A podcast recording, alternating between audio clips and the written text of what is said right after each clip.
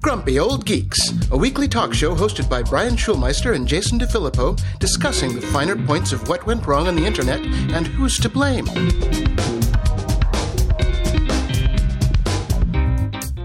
Welcome to Grumpy Old Geeks. I'm Jason DeFilippo. And I'm Brian Schulmeister. This is the Ass Crack of Dawn edition of Grumpy Old Geeks. It's very early in the morning. Yeah. Scheduling can be fun sometimes. Yeah. So wife is still extremely busy with work. We still don't have any daycare solutions because there are none to be had.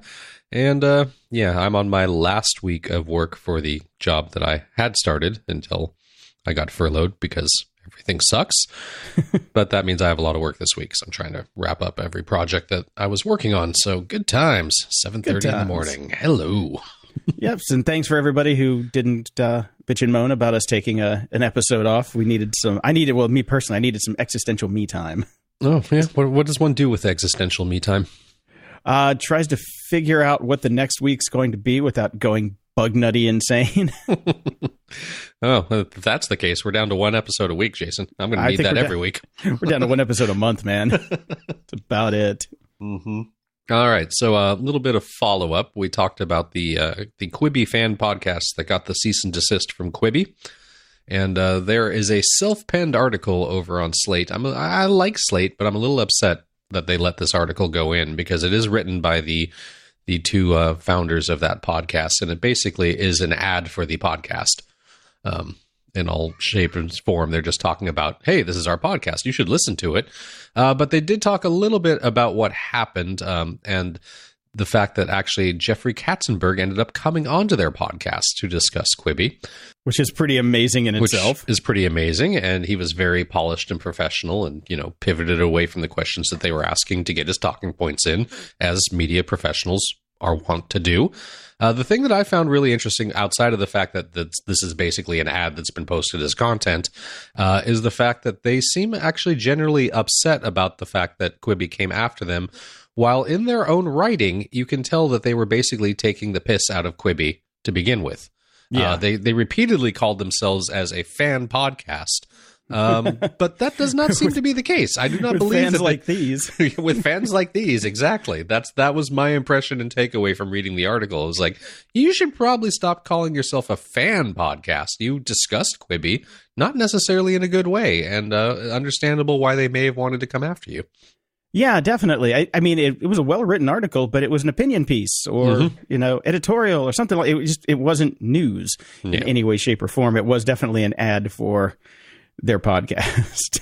So, which I shall not be listening to. No, couldn't care less because I couldn't care less about Quibi because over at The Verge, they've got an article about how Quibi is going to start adding sharing features because right now it's basically a walled garden and you can't even tweet about your shows. No screenshots, no nothing.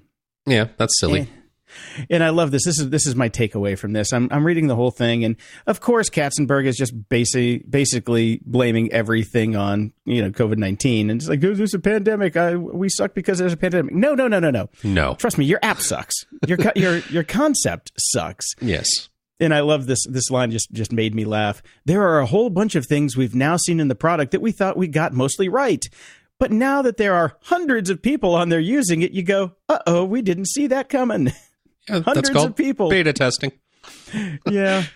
And it's called beta testing. And I just love that he called it hundreds of people, which sounds about right to me. That sounds about right. Yes. Hundreds. Yeah. I mean, all streaming. There are two forms of streaming media that have suffered during the pandemic, Quibi and podcasts. That's it. Everything else is doing bonkers. Yeah, they definitely are. And to be fair, though, Quibi does have about 1.3 million active users, which still, for spending that much money, I know kids on TikTok that have that many active users on their dance videos a day. Yeah, 1.3 million active users, considering they were advertising for Quibi for 6 months, including Super Bowl ads ahead of time, is ridiculous. Yeah. Yeah. I mean, the sign up thing didn't work for me. And once I finally got in, now I've got like 17 emails from them a day that I had to go back and cancel. And then I just canceled my trial because I'm like, I don't like it. There's nothing there.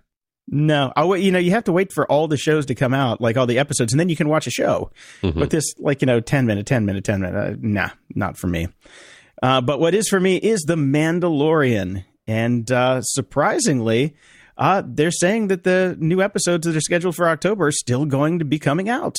Well, hopefully they were mostly in the can and it was just a little... well, obviously they were mostly in the can because you can't go out and shoot anymore. So it's mostly just, post-production stuff. And I guess those folks are able to do it at home. Yep, which also answers our question about The Expanse that somebody wrote in about. So if these people are able to do post-production at home, then, you know, hey, maybe we'll get some Expanse sooner than later, too. That would be nice. Another thing we did get, though, that I just got an email about this morning is that Shakespeare for Squirrels by Christopher Moore is out. So is it? Next at the library. It's out? Yes, it came out today. Okay, so... Let's circle around the wagons here. The Mandalorian is able to finish their post-production. They're with Disney Plus. They, Disney's got the money. They've got the wherewithal. They've got the experience. The Expanse is with Amazon. Now, Amazon has the money.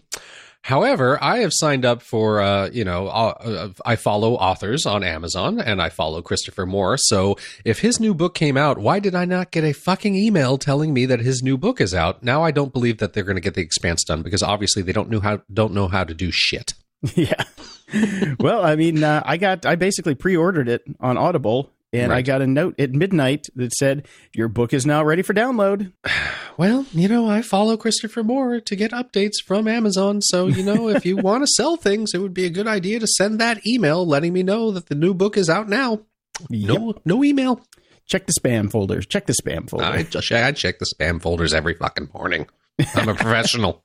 It kind of defeats the purpose of the spam folder, though. Well, just a quick, once a day, a quick run through to make sure, You just do it. You do a Quibi on it.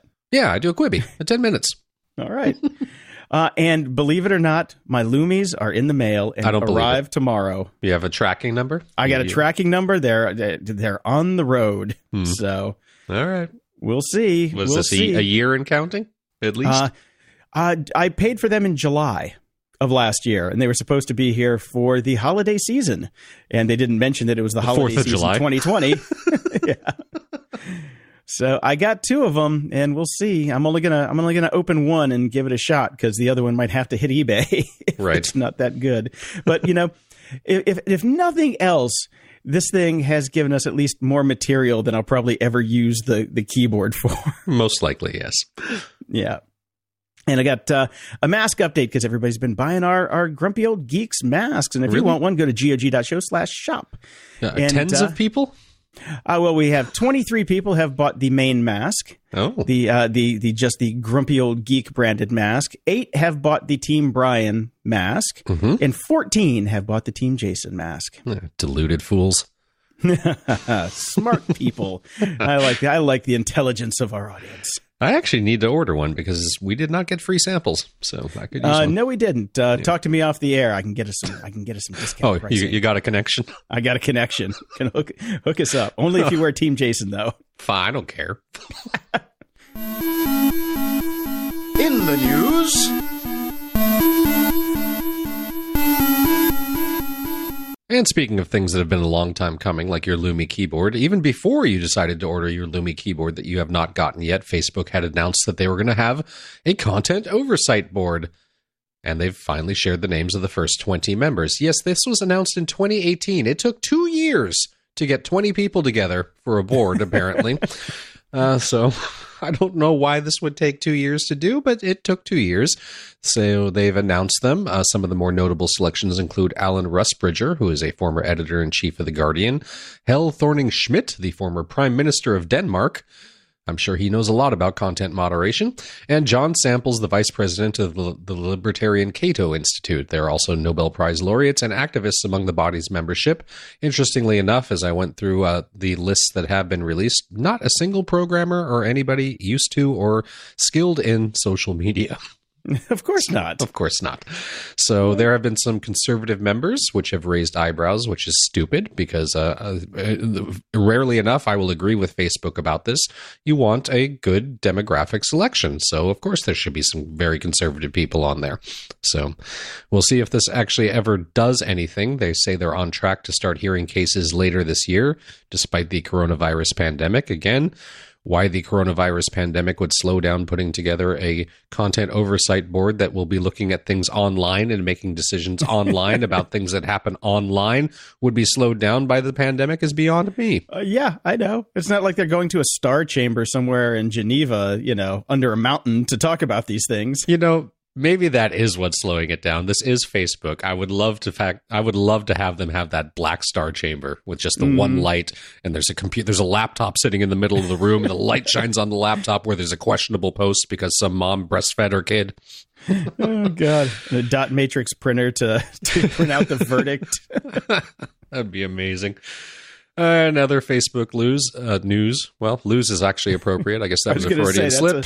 That was a really good. That was a Zuckerbergian slip on that one for sure. Zuckerbergian slip. Ooh, show title.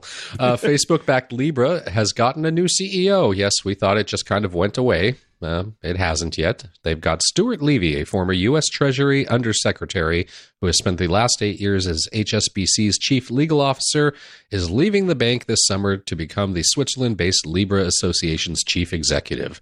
So this is obviously a move that is meant to quell the, we don't want your stinking digital currencies to screw up our real currencies. Let's get somebody who's actually used to real currencies to be put in charge and water down the entire purpose of the whole thing to begin with, and basically just become maybe a new currency. But honestly, I think all Libra is now is a toy thing for rich people to get rich salaries and do nothing. Yeah. Basically what they, you know, the promise of what they've tried to do is now completely gone, all gone. And because, yeah, people are just like, we're not going to let you do that, period. Yeah. You know, Mark, even you have limits, dude. You cannot go up against the big money global economy. Although you wait a couple of weeks, it might be the only option left. You're still going to have real money to put in to get your Libra. Don't know how that's going to work out. Yeah. And another bit of news from the Wayback Machine. Once again, I don't understand why everything takes so fucking long in this digital age, but here we are, going back to 2017. And I believe John Oliver did a big thing about this way back when, too, when we were all kind of getting upset with the FCC for that net neutrality thing that they were going to do. And they opened up their commenting system and they went, hey, everybody seems to be for this, because there were tons and tons and tons and tons and tons and tons and tons of Robobot comments and fake net neutrality comments that seemed to support them, while the vast majority of the public went, we don't like this. The New York Times sued the FCC in 2018, demanding that the agency release data logs so we could look and see what was going on with all those fake comments. And a judge has finally determined that, yes, we need to take a look at this 3 years later. Finally. The wheels of government go round and round. Yeah, it's all a bit slow, everything with these companies, which you think that it wouldn't be because, you know, they're not. Anyways, whatever.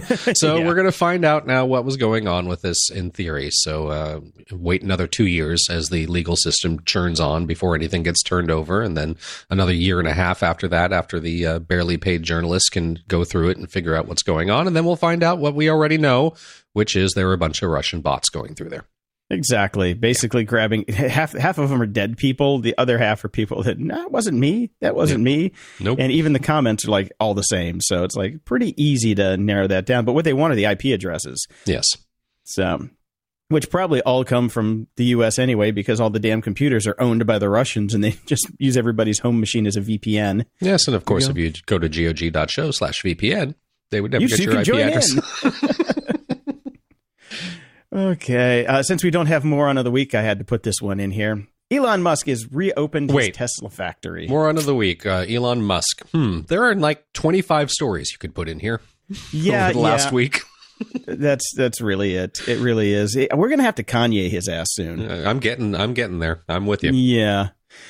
So, he opened his factory back up and said, hey, look, if you need to come and arrest somebody, just arrest me. I'll be the only one to get arrested. I'm like, okay, look, let's take him up on it, please. I agree. And actually, that's the one thing that I would put him under Hero of the Week as a caveat of Moron of the Week is he at least is offering himself up and saying, I'm going to open it up. Don't arrest anybody else. Come arrest me. So, Governor Newsom, have at it.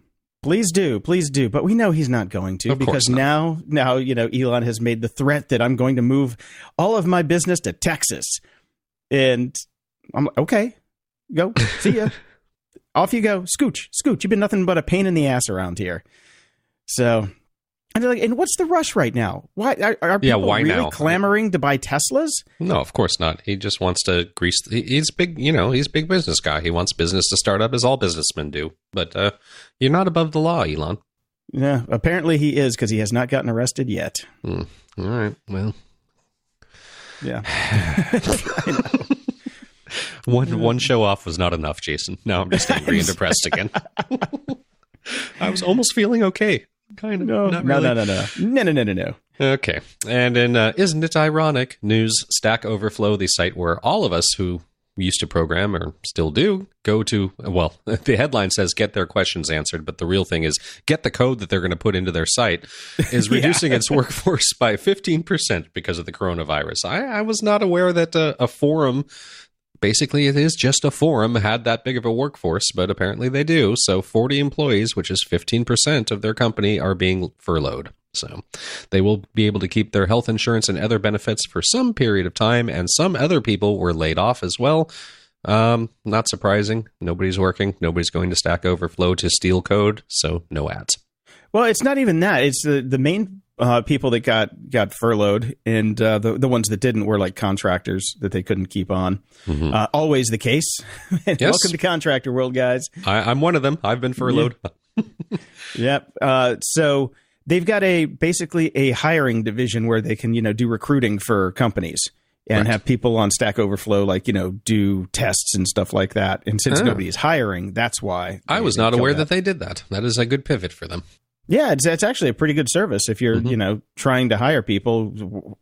What better place to look for programmers than Stack Overflow, because everybody's got that bookmarked. Right. And some bad news for us, Jason, because we're not a big fan of influencers. But according to Business Insider, influencers are not being destroyed by the coronavirus advertising meltdown. As we know, advertising is down across the board. And those people that do advertise just do the same blanket in these trying and unprecedented times, bullshit ads. Yeah. But the influencers were able to pivot a lot better, and they're more nimble than other agencies are, say, or other media areas. And they are doing okay because they're using different revenue opportunities, including merchandise sales, much like we are, get our masks, through companies like FanJoy, e-commerce affiliate revenues through platforms like RewardStyle, and recurring subscription incomes through services like Patreon and a variety of other categories. Or if you're a young hot girl, it's very easy to make money online. Yes, it is. So, yeah, consumer demand is strong. In fact, it's stronger than ever, obviously, because people are just sitting around looking at their phones all the time. So the influencers, for the most part, if they're able to monetize through other avenues, are doing all right. Yeah, it's really it makes sense. It honestly makes sense. Yep. And I thought this was interesting. Too bad. I also saw this over at Business Insider. This is a breakdown of what, God, I hate this term, a micro-influencer and how he is doing on YouTube. So he's got 25,000 subscribers, and he breaks down his monthly income in April and shows how the coronavirus has affected his business. This is Jimmy Tan, again, the coined term, the micro-influencer, who runs a tech review YouTube channel with 25,000 subscribers, shared how much money YouTube paid him in April. He earns money through the ads that play in his videos, obviously, and his YouTube channel earned $1,680. According to a screenshot viewed by Business Insider. So, you know, direct ad revenue rates are down because of everything that's going on and shifting ad budgets. But he says that his YouTube views have dropped by 35, or his rates have dropped by 35 to 40% in the past few weeks, even though views are up. So he's basically staying dead even. More people are watching a show. The rates have gone down. He's making the same amount of money. Yeah, that tracks.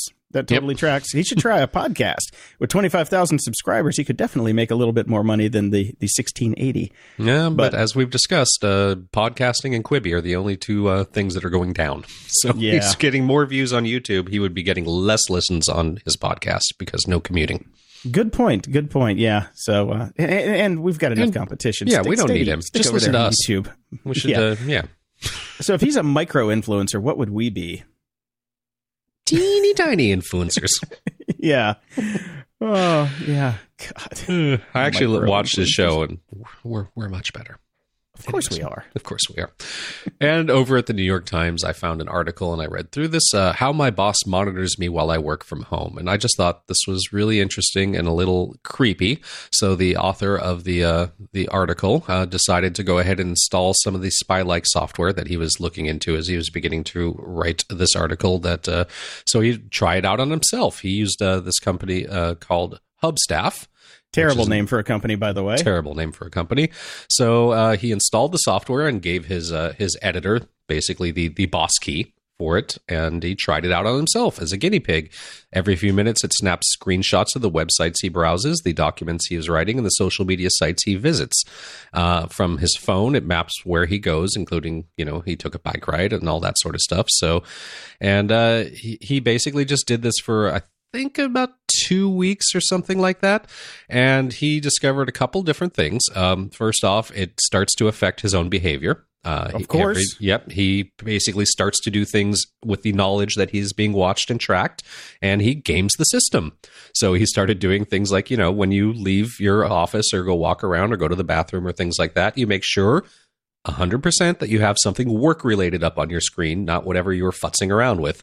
And, you know, just basically leaving things open for longer periods of time to make it seem like you're working longer and all that sort of stuff. And his editor actually had comments as well saying, "This is creepy.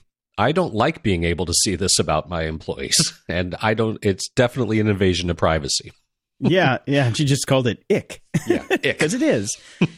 Yeah, these things, they really screw with you over time because you're always being watched. And, you know, it builds up a low level of anxiety in the employees and, you know, makes work, A, not so much fun. So you do worse work.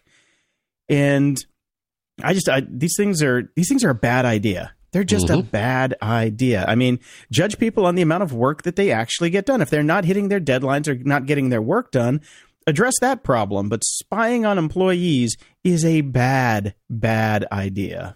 Well, and continuing with that theme, there could be some interesting changes when and if we do go back to offices, and especially if we don't have a vaccine. Contact tracing in the office using RFID technology. So if you go back to your office, they want to know if you're washing your hands or not, and they want to know where you're going around the office.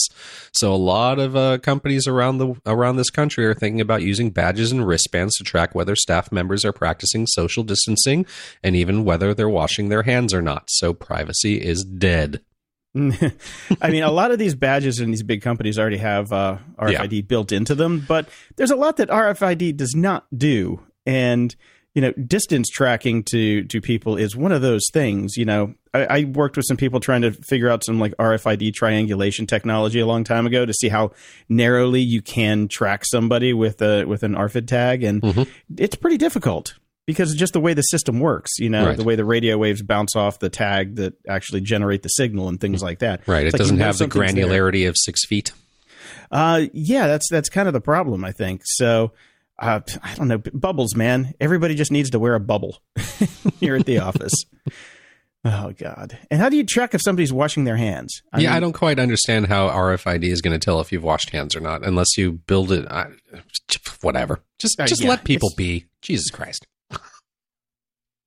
Actually, you know what? We can't do that because people are stupid and they won't wash their hands. I think that's a self-selecting problem that might take care of itself.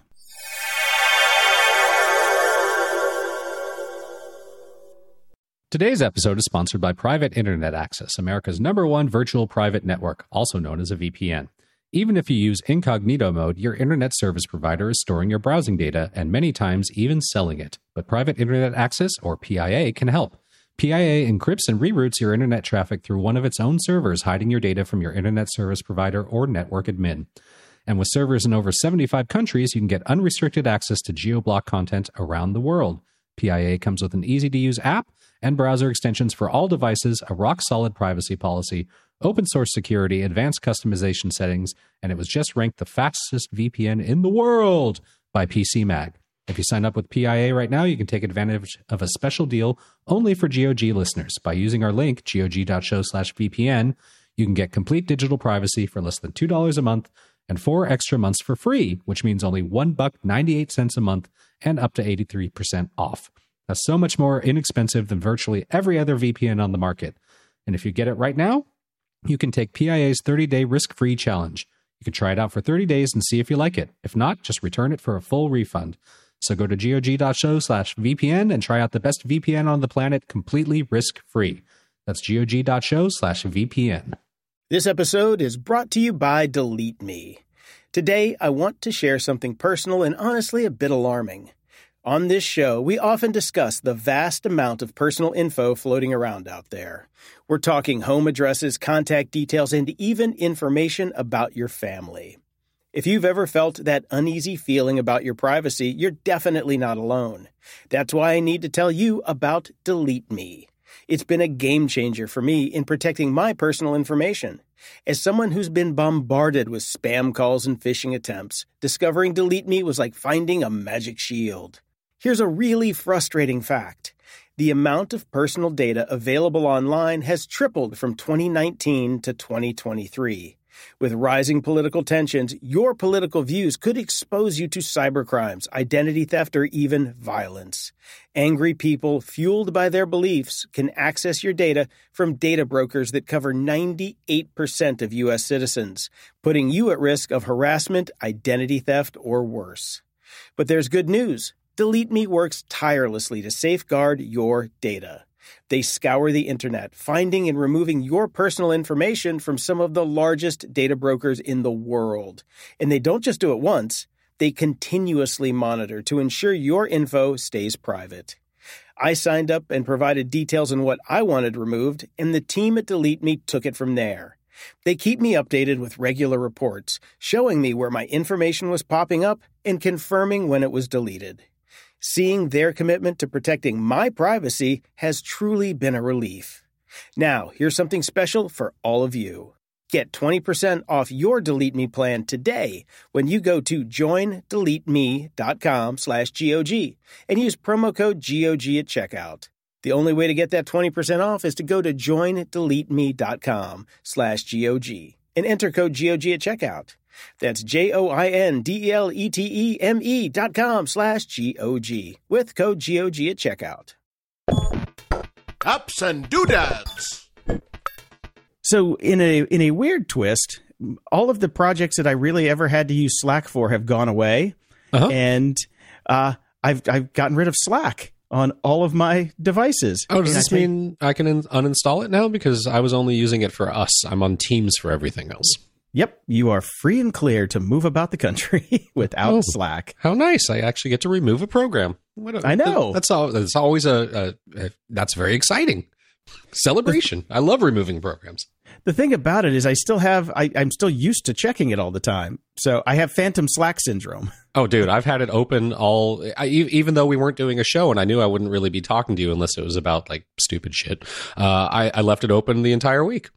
Yeah, mine was always open too, and I was like, ding, oh. You know, I had the notifications turned off, and they have at least the nice snooze setting, so you can only be bugged from I had mine set for 9 a.m. to 4 p.m, but still, I would still check it and see if anybody needed anything, which obviously nobody ever did. Right. It's now, here's something that we don't talk about a lot of the time, but I always like to go back to this. Now, I obviously, somewhere, I have an account registered with Slack, the company, because I'm using their product, correct? Now, is there a way for me to go delete that? Because this is what we're supposed to be doing when we remove services and products, is we go find a way to have us removed, username and password, and any other data that they have about us. We should delete all that stuff and ask them to delete and remove our accounts. Does Slack have that? I didn't look because we are professionals. We're professionals, and I think maybe I'll need to get back on it at some point. But yeah, I didn't even think about that. I should. I think about these things. Yes. That is interesting. Because, they will get hacked at some point. I mean, it doesn't matter for us because we are professionals and we use our 1Password and our single-use passwords and all that sort of stuff. So if we find out we got pwned because Slack slacked on their security and all our data got sucked up, it wouldn't be too big of a deal. But I do like to try to keep a clean slate with these sorts of things, where if I'm going to stop using a service or a piece of software, and I know that they've got an account registered for me, I want to be able to request them to delete it. So yeah, I will have to look into that. And another thing about Slack is if somebody does get your Slack account and your password and can log in, then they can theoretically just get all of your historical messages that you didn't go back and delete, which could cause problems for some people. Definitely. Especially the shit that you and I talked about. I know. That's what I'm thinking. I should go delete that now. Yeah, you're welcome, Jason. I'm glad I reminded you. Yes. And somebody reminded Slack, too, that we now live in the future. And they have finally started to strip location data from images that people upload. Now, this guy wrote about this like 3 years ago, and Slack was just like, meh, we'll maybe get around to it. Who cares? Well, turns out a lot of people did care, finally. Slack's not saying why they did it, but I'm hoping it's common sense, and maybe they just had some extra time in the downturn. Meaning somebody threatened a lawsuit? Yeah, probably. Yep. That's probably something happened. But they're finally going to be stripping EXIF data from images that you upload, which is, you know, I think I started doing that and had libraries for that about 5 minutes after people started embedding location data in EXIF, in EXIF tags in cell phone videos and photographs, because that's what you do, you know? Mm-hmm. But first, you strip the EXIF lat and long and put it in a database so you can go back and reference it later if you have to. Right. But it's not in the image for everybody else. You keep it.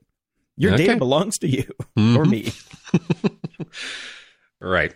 Well, on the security tip, there is a new browser add-on that verifies that sites actually honor their privacy policies, in theory.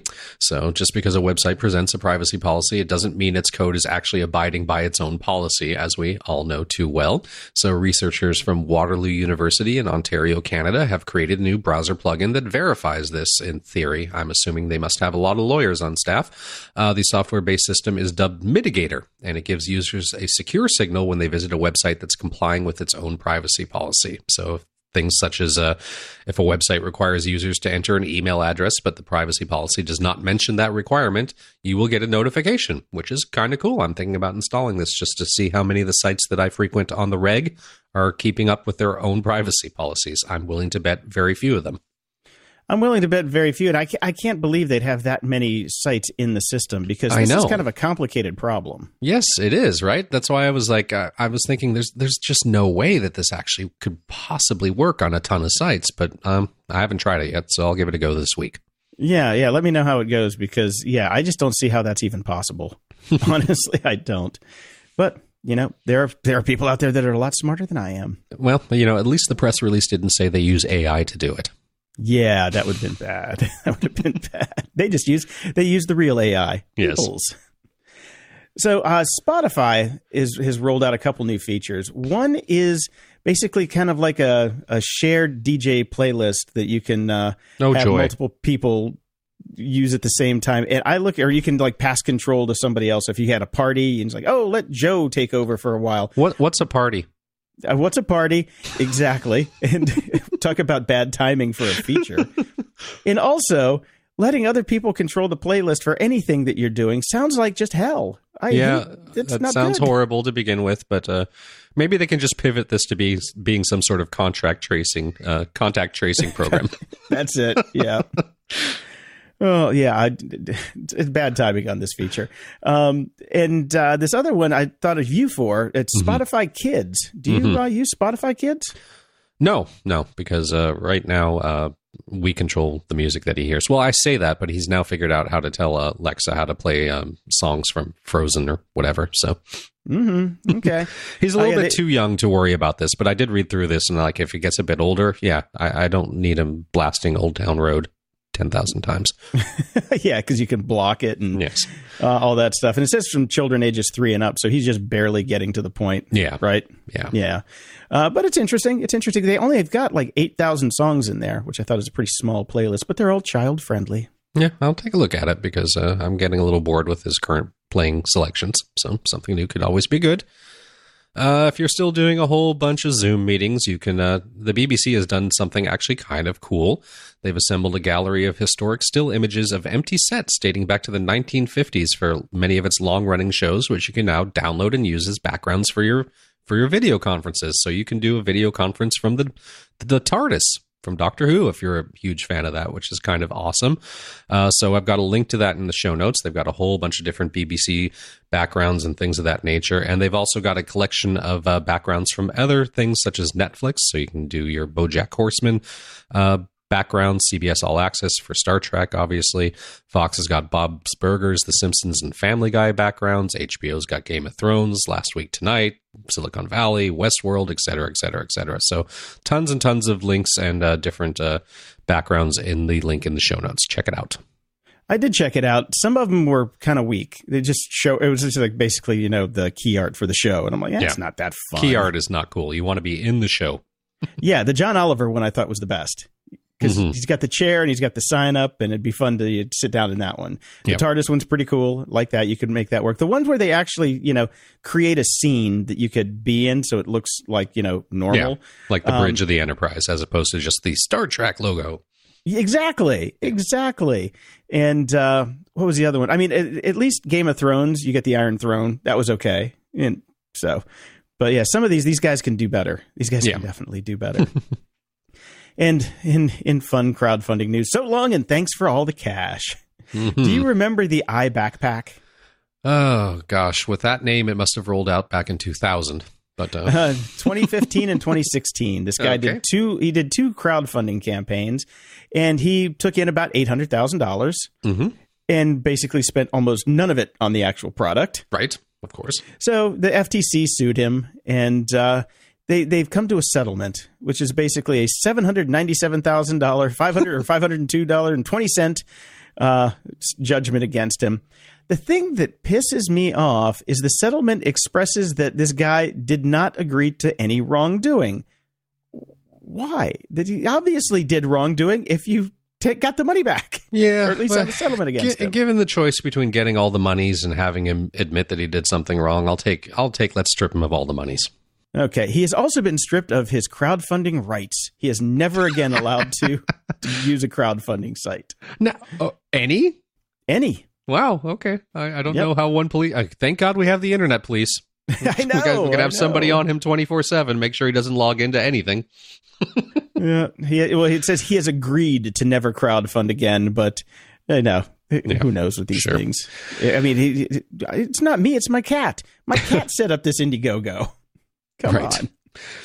All right. So apparently there's a service called Wink out there that I'm unaware of. It's for controlling and managing your smart home devices and things of that nature. So, they've pivoted a while back to go to subscriptions to keep a steady stream of money coming in. And a lot of different companies have, of course, that's, you know, see the first 3 years of the show is me screaming about Adobe switching to subscription models and everybody else switching to subscription models, but they've done it as well. They have announced plans to move to a $5 per month subscription on May 13th, which is the day the show comes out. And it's mandatory. If you do not sign up, you will lose access to devices in the app as well as all automations. So no notice, doing it in the middle of a pandemic and basically saying there are no other options. Good move. Oh, yeah. Smooth, guys. Yeah, because I'm guessing, I think they had a free plan before when you bought the devices and they would just run for free. And now that they're not selling devices, they don't have the income from the devices to actually offset those costs. Exactly. Which, let's think about this, guys. That was a bad business model to begin with. Yes, but the ability to just basically just say, you've got 1 week and then we're going to charge you and that's that. That is a dick move. And, super dick move. And people that are using their service are pissed. So I wonder if the FTC should actually step in for that one as well. Yeah, that'd be nice. Yep. Ain't going to happen. Nope. Anyway, I have, I have a standing desk and I used to stand all the time and I had my treadmill and all that stuff. Well, you know, getting old happens. And turns out, coming up on, I can see 50 over the horizon here and my body is like, no, it's more like 80. So I had to stop using my standing desk as much. And my chair was like one of those. Well, at first I had an Aeron and then my roommate stole it. So that's in the house now. Right. And I got her $30 like Office Depot chair, which just was not cutting the mustard. I don't know if you could have seen me in the live stream when we did our drink up. I'd be sitting there and then I would just get shorter and shorter and shorter. And then I would get tall again, then shorter and shorter and shorter and tall again. Because, the thing would just keep sliding down. Right. So I bit the bullet and we talked about our favorite chair, which is the Herman Miller Mira 2. And yes, I'm sitting on one now. I am too. It has arrived. I put it together the other day, which, you know, basically the hardest part about putting the Mira 2 together is getting it out of the cardboard, because it comes like basically pre-installed now. Mm-hmm. Like the first time I got one, I had to put it together, and this one just came, you know, fully hatched out of the womb, and it was great. So I have to say that, you know, I went whole hog and got the top of the line with all of the features. Because the one feature that the cheap versions don't have is on the front of these, you can change the angle of the seat where your thighs hit it, mm-hmm. which if you're going to be sitting for a long time during the day is a game changer, because you can just, it's so much more comfy, but it'll cost you a pretty penny. But I swear to God, this one's never leaving my sight. It's the single best office chair I've ever had in my entire life. Hands down. Yeah. Brick-a-brick. Well, speaking of Zoom backgrounds and what would have made some cool ones, I found this article over on Mental Floss, what Disneyland looked like in 1957, just 2 years after it opened. So this is some really cool, rare archival footage of the park and somebody just kind of walking around to it. And it's been digitally transferred and cleaned up, so it looks pretty nice, actually, which includes a commentary from the guy that shot it, which is Todd Pierce. He says that... yeah, it's really interesting. I'm a Disney freak. I grew up just a couple blocks away from it. I worked there when I was like 15, and I just love all things Disney. And going back and seeing it way back from like the first 2 years it was open is pretty amazing. So I really enjoyed it. Very cool. And other cool news, because, you know, 2020, we already have murder hornets. We have a pandemic. We've also found a black hole basically just outside our doorstep. Cool. Yeah. Can it get here faster? So, yeah, astronomers have detected what they say is the closest known black hole to date, a stellar mass object in the double star HR 6819 system, which is only 1,000 light years away. So in 1,000 light years, we will die. It's not moving here. Just kidding. That's not how science works. That's not very cool. 1,000 light years is about how long April felt. So. Yes. Feedback loop. Over at Patreon, we've got some new subscribers, Shane and Rock Your Socks Off, as well as Frank. And Frank says, guys, the last few years have been tough, but your show is a great companion. I listen to it on the road, at gas stations, on the shitter. Give me some space, for Christ's sakes. Seriously, though, thanks for being there for all of us. Your friend from Pittsburgh. Thank you, Frank. Thank you. And Mario, who writes in Zero Fucks. I feel like this would make a great new segment for the show. Lots of potential content. Yes, I know there is a guy who doesn't like the profanity on the show. Fuck him. Well, I feel like Zero Fucks is every segment, so we got that covered. Ooh, maybe that would be a good mask. Ooh, yeah. And Chuck Woma writes over, hey, a shout out to two grumpy young geeks, Lily and Fiona. Stay grumpy, or something like that. Really? I don't know. I'm not good at this sort of thing. The only must-have is a hearty Deliveroo! All right. Thank you, Chuck Woma. There's your shout out. Over at PayPal, we have donations from Breed, Elwin, Andrew, Ralph, Bruce, Mark, Michael, Adam, Daniel, William, and Leslie, who says, hi, guys. I'm donating to you as a birthday present for my husband, John, May 11th. He is a big fan, and we listen to your podcast together on quarantine grocery store runs in Dubai. Wow. Believe it or not, you help keep us sane. Thank you. Well, thank you. Thank you. And happy birthday, John. And Sharif writes in, hang in there, guys. You're doing a public service for us listeners by keeping us entertained and grumpy. All right. And Elizabeth, who donated as well. Dear Jason, Brian, and Dave, I've been listening to your excellent show for a couple years now, and I figure it's time to stop freeloading and show some love. You're always something to look forward to, and twice a week means double the pleasure. Thanks. Well, thank you, Elizabeth. Thank you. And thank you all who sent us some new donations. And we love you. We really love you. Thank you. Over at GOG.show, Marcy writes in, if I have my heart set on a certain domain, but it's not worth $4,000 to me, is it worth it to even attempt to make an offer that I can afford? I'd rather make rent and put food on the table than pay that amount for a domain, no matter how much I like it. Thanks for your help. Hey, Marcy, you can have any of the domains I own for $2,000. Exactly. I would say, though, go to hover.com/GOG and search for the base name that you're looking for, and then just check out all the new extensions. There are hundreds of them, and I'm sure you can find something that fits there. And, you know, having a .com, which I assume is that's what it is for that price. If it's not, then that's stupid.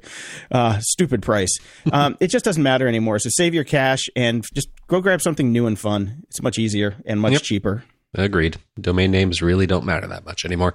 Gianni writes in, I got a question for Jason. I'm a big fan of audiobooks, but I find that recommending books to my friends is hard due to the language barrier. There aren't many audiobooks in Spanish. So I figured that I'd turn myself into an audiobook narrator, focusing on narrating the Spanish versions of the books I love and share them with my friends. So my question would be, what recommendations would you give me if I wanted to delve into audio production? Where is best to learn about it, or what was your journey into that space, Jason? I know I probably won't need to go that deep into it, since recording in a closet should be good enough quality to share with my friends, but I'd like to develop some skills along the way and see if I can make something of it in the Spanish audiobook narration field. All right. First, if you're getting into the field, make sure that those books that you're reading, just go to your friends. You can make a demo reel, but you don't want to put those on the internet. I was going to mention that after you finished all your technical stuff. I would say the best way to get into the field would not be to take copywritten material and record them, because that is illegal. Yeah. I don't know if there's a Project Gutenberg for Spanish books, but you should check that out, because that way you can get open source books that have no copyright on them, and or have expired, the copyright's expired, and read those. But let me just run through this real quick to get you up to speed. First off, go check out the mics we have at GOG.show/Adorama and grab one of the dynamic mics. Those are going to be good enough for what you want to do, and get a pop filter and a stand that works for your workspace. And you're going to want to get good software. It makes your life just a lot easier. I mean, you can technically use Audacity or GarageBand, but they kind of suck. And the few bucks you'll spend will be just a great investment, because you'll always use it. And then I recommend getting a subscription to an online school like Skillshare or one of those that have, you know, tons of lessons from actual people who actually know how to use the software, and just devour the tutorials and practice. Read a lot. And Google's your friend. There's videos on YouTube for just about anything audio. I use Logic Pro 10 for all my editing work, but if you're on a PC, that won't work. So I recommend getting a Mac because audio on the PC is a pain in the ass. So there you go. Dan writes in, hey, Grumps, in episode 437, you mentioned the danger of Uber drivers taking selfies while driving to verify that they are wearing masks. Here's one better. Pre-COVID-19, I had a driver take a FaceTime call with her daughter. I was freaked the hell out, but wasn't comfortable asking her to stop because I wanted to preserve my higher than average rider rating. It was uncomfortable and weird, and definitely a first. Now, see, this is exactly what Black Mirror predicted would happen. Yep. This is bullshit. If you're uncomfortable with it, then say something. The fact that we're all doing these stars for each other shouldn't stop you. It's illegal to do that. And it's not cool. It's not cool. It's not safe. And yeah, you should have stopped the car immediately and it got out and called Uber and said, look, you know, this is what's going on. Or just, you know, been nice and tapped the guy on the shoulder, the girl on the shoulder, and said, can you not do that while you're driving? Can you not do that while you're driving me? Yeah, there's nothing wrong with that. And if you get a bad rating, go to no customer service. I forgot. Yeah. Oh, and speaking of Black Mirror that you mentioned, did you see that the guy said not going to do the next season because the world is just too miserable already? I did see that. He's like, the world does not need this from me right now. Exactly. I thought that was great. And Mel the Conservative writes in on how to start in cybersecurity. And this is a novel, so I am going to paraphrase this one. Mel has been in basically IT for many, many years, about 20, as a Unix sysadmin, then pivoted into Windows sysadmining because that's what most of America runs on. Mm-hmm. And the long and the short of it is you need to get into these systems and basically just work in them to learn what all the systems do before you can protect them. Security certificates are generally BS because you need real world experience. And there is no direct path into becoming a real cybersecurity professional that's, okay, let's do step A, step B, step C. Is like, just get in there, start learning the systems, work your way up. And that's really what's going to get you a real career in it. And he does say at the end, before I forget, Viva Trump. I mean, you're liberally dropping F-bombs on the guy several times in one episode. I thought it's only fair. Fair enough. And Sperry writes in, guys, is this the way to opening up live music again? And it's a link to something called a microshell. And it says, kind of cool, though. Imagine people wearing this in the streets as regular day wear. I think we're moving into weird sci-fi future territory here. Yeah, I took a look at it. Given the choice between wearing this stupid outfit, unless I'm going to like a 1990s era rave or not going to the show, I'm going to go with not going to the show. I think it's kind of cool in a very Gibsonian way. You know? It's weird. And just go check it out. You have to check it out. And what I love about it is definitely probably meant for raves because you have this weird self-contained thing with tubes that go in, and you can put in these canisters. And in the demo, they have a vape canister and a drink canister. And I was just like, okay, I wonder where you're coming from. Yes. And there's a lot of Dayglow involved in the design. I don't see this. They're not terribly fashion forward. Yeah, I mean, but man, they just the way they put this thing together is pretty cool. I mean, they've got a fully 3D walking version of it that actually looks really well done. I mean, it's a well done site. It kind of reminds me of the stuff that we would do back in the day to just have fun in our off time. But they did it a lot better than we did. And Mike writes in, I've listened to the show long enough that when I hear pay now, get later, I immediately get suspicious. Loomy. Wondering if either of you have heard of the Remarkable 2. It sells itself as a nearly paper-thin tablet and looks really awesome for taking notes. And at only $500 Canadian, it seems like a steal. Hoping you can help me determine where it fits on the Magic Leap index of products that seem too good to be true. Thanks. Well, I got a few thoughts about this. A few of my friends actually have the original Remarkable. Do you have anybody that has some of these, Brian? No, because I always thought the price point was too high because you can get a full-service tablet that can kind of do that anyways with certain apps. So, yeah, that's the thing about it. What sets it apart is the fact that there aren't that many apps, and it is kind of meant for taking notes. Yeah. And it feels like paper because it's e-ink. But my friends love it. They absolutely love it, and they use it for taking notes all the time. And I watched the videos for the Remarkable 2, and it looks rad. It really does. I'd be skeptical of the September ship dates right now since who's making anything, you know? But they have made and shipped several batches so far, so this would be like the one that was coming out was like batch 5, which means they, you know, they can make them, and they've got a good track record with the Remarkable of actually making and shipping things. And I still, it's neat. Damn thing is neat. Again, though, you're basically buying an iPad at that price point, and you can do without this all on the iPadiness. Yeah. Oh man, yeah. I mean, and you can buy a lot of paper. You know, it the whole point of it is it feels like paper. You could have notebooks for the rest of your life. Yeah. And, yeah, the thing's got handwriting recognition, and you can turn it into a PDF, but then you have to use the e-ink keyboard to edit. And I'm like, okay, I can buy a notebook. I can take a picture of it with my phone and run it through a dozen apps that you can get on the App Store for $3 and turn it into hand recognition, you know, and then send it off through that. And there is some noticeable lag in this video. Where they show them drawing with it. And there's always going to be lag, but I think e-ink is, you know, just a little bit laggier. And they say this one's even faster than the one.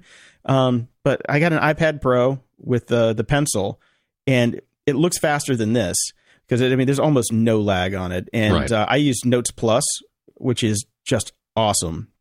So it's up to you, man. I mean, if I had the extra cash to burn and I did, you know, it was just a throwaway purchase, I would probably get one because it is neat. Yes, but you're sitting on your extra cash right now. I am. I very much am. And I love it. If you want your question or comment read on the show, head over to GOG.show/contact and send us your feedback or questions we can read on the air. And if you're so inclined, please head over to GOG.show/iTunes and toss us a 5-star and snarky review. Yeah, please do, because we got no iTunes reviews this week. Sad.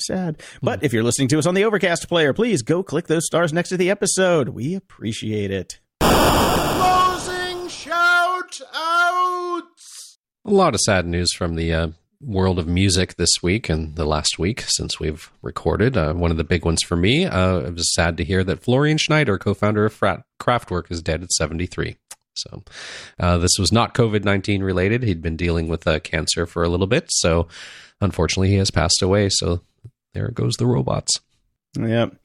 And sad news about Little Richard. He died at the age of 87. Good run. Very good run. There would be no rock and roll without him. Nope, there would not. And he died from bone cancer, not the Rona. 87. And, damn good run. Yeah. And I got to hang out with him at my first literally internet launch party. We hired him as the king of Rocktropolis. Nice. And super nice guy. Super sweet. Just he was a gem to everybody. And so I've always had fond memories of his music, but then once I got to meet him, I was just like, he's a class act. And in strange news, the double rainbow guy, Paul Vasquez, has died as well. Okay. So it's kind of odd. He was young. He's only 57. So We don't know what the cause of death is, but he said on May 5th that he was tested for COVID-19 and never came back with the results and passed away. So chances are, because he had a high fever and trouble breathing, which is not good, according to the... But I do want to make a call out to CNN here. CNN, let me read this little description. Vasquez, the portly man. Yeah. What? Why did you have to include that? Exactly. Give the guy a little respect. He just passed away. Anyways, until next time, I'm Brian Schulmeister. And I'm Jason DeFilippo. Thanks for listening to Grumpy Old Geeks. To support the show and keep us on the air, go to GOG.show/donate. Toss us a few bucks and we'll love you forever. And if you want those masks, go to GOG.show/shop. Your support really keeps us going, and we really appreciate it. Show notes for this episode are at GOG.show/438. From there, you can find links to old episodes, leave feedback, ask questions, donate to the show, and get links to stuff we like. Stay grumpy, and somebody go fucking arrest Elon Musk.